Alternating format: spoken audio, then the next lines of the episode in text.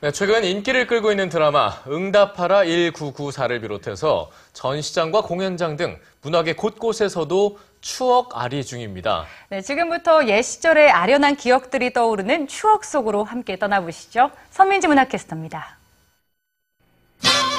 60년대에 탄생한 일본 최초 거대 로봇 캐릭터 철인 28호. 이후 더욱 세련된 모습으로 등장해 우리 안방극장을 점령했던 마징가 제트도 보입니다. 이순신 장군의 얼굴을 모티브로 만들었다는 우리의 태권브이도 늠름한 모습을 뽐내는데요. 어린 시절 우리들의 영웅이었던 만화 속 로봇 캐릭터들이 한 수집가의 노력으로 한자리에 모였습니다. 게타로보, 그랜다이저 등 400여 점의 로봇들과 진귀한 옛날 만화책까지 잊고 있었던 추억의 흔적들이 관객들의 향수를 불러일으킵니다. 여기 와보니까 옛날로 돌아가는 그런 착각을 일으켰고 하면서도 잃어버리고 놓치고 못 보았던 게 많은데 과거를 통해서 다시 한번 정돈도 해보고 또 추억에 잠겨보고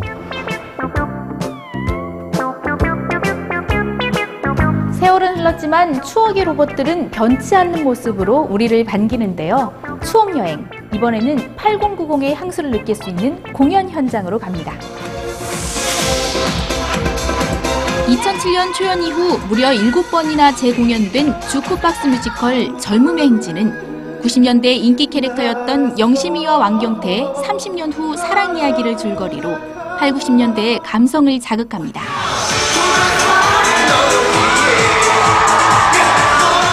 철이와 미의 너는 왜, 심신의 오직 하나뿐인 그대, 놀라의 날개 잃은 천사 등 익숙한 8090 히트곡들에 어깨가 절로 들썩이는데요. 객석에서는 연신 공감의 박수가 터져나옵니다. 각자의 다 스트레스들이 다 있거든요. 이런데 젊은 행진을 봄으로 인해서 좀 스트레스가 좀 날렸으면 해소가 좀 됐으면 좋겠어요. 과거 추억으로 여행을 해보면서 어 나 맞아 나 저랬어 저 때는 저랬어 극장가에도 복고 열풍은 이어지고 있습니다. 지난달 28일부터 중경산리, 화양연화 등 왕가희 감독의 기획전을 상영 중인 롯데시네마를 비롯해 메가박스는 8월의 크리스마스, 접속 등 90년대 한국 대표 멜로디를 상영하며 개봉한 지 10년 이상 된 추억의 명작들을 연이어 재개봉하고 있는데요. 특히 올해 초 러브레터를 개봉하며 재개봉의 물꼬를 튼 CG보이는 최근 재개봉한 박찬욱 감독의 올드보이가 또다시 30만 명이 넘는 누적 관객 수를 기록하며 인기몰이에 한창입니다. 과거에 10대나 20대였던 고객님들께서 이제 30대, 40대가 되면서 과거에 대한 그런 그리움이나 향수를 찾기 위해 지금 꾸준히 관람을 하고 계신 시점이고요. 앞으로도 이러한 행사나 영화 관- 재개봉을 자주 할 것 같습니다. 그 시절을 함께 보냈기 때문에 공감할 수 있는 것들.